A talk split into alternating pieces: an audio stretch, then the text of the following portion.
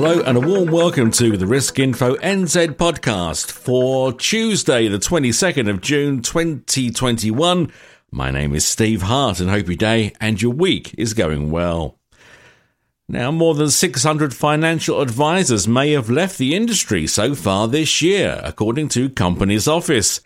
Of the estimated 9,000 financial service providers that migrated to become financial advisors by 15 March, around 680 have not linked to a financial advice provider, says the organisation, meaning that around 7.5% of the country's advisors are no longer giving advice. This Risk Info NZ weekly news podcast is brought to you by Partners Life. Contact us on 0800 145 433 to find out how we can support you to achieve your licensing requirements. Welcome back.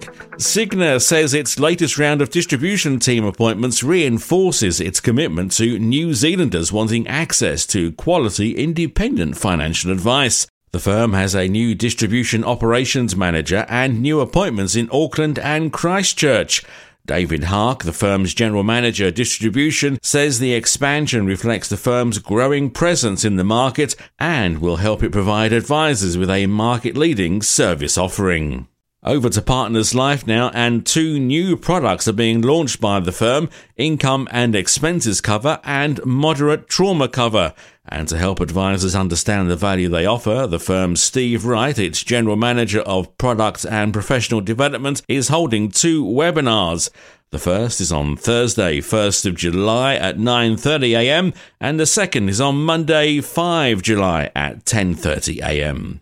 Partners Life is also offering free training to help financial advisors understand the value of using its eVince online app during client consultations. The insurer says that advisors using eVince are enjoying increased client engagement and higher average APIs. Now we have a poll currently running at riskinfonz.co.nz. Last week we asked if you are concerned that consumers are buying life insurance products via websites and apps. The results so far show that 53% of you aren't concerned, 37% of you are concerned, and 9% of you are not sure whether it's a matter of concern or not. The poll is still open if you want to cast your vote at riskinfonz.co.nz.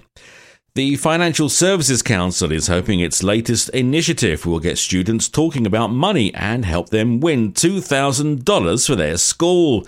The FSC has launched a competition for New Zealand school children, and all they have to do to enter is make a three minute video explaining why money matters to them.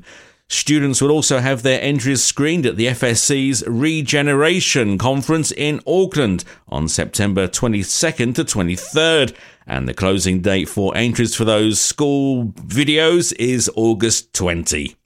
And finally, AIANZ is asking advisors to share their experiences of the insurer's flagship AIA Vitality program and win a day with either Dame Valerie Adams, model and public speaker Jess Quinn, or former All Black Ian Jones. Closing date for entries is July 9. And that's it for this edition of the Risk Info NZ podcast. Do keep up to date at riskinfonz.co.nz and do please like and subscribe to this podcast wherever you find it.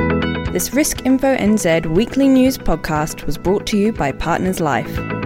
Contact us on 0800 145 433 to find out how we can support you to achieve your licensing requirements.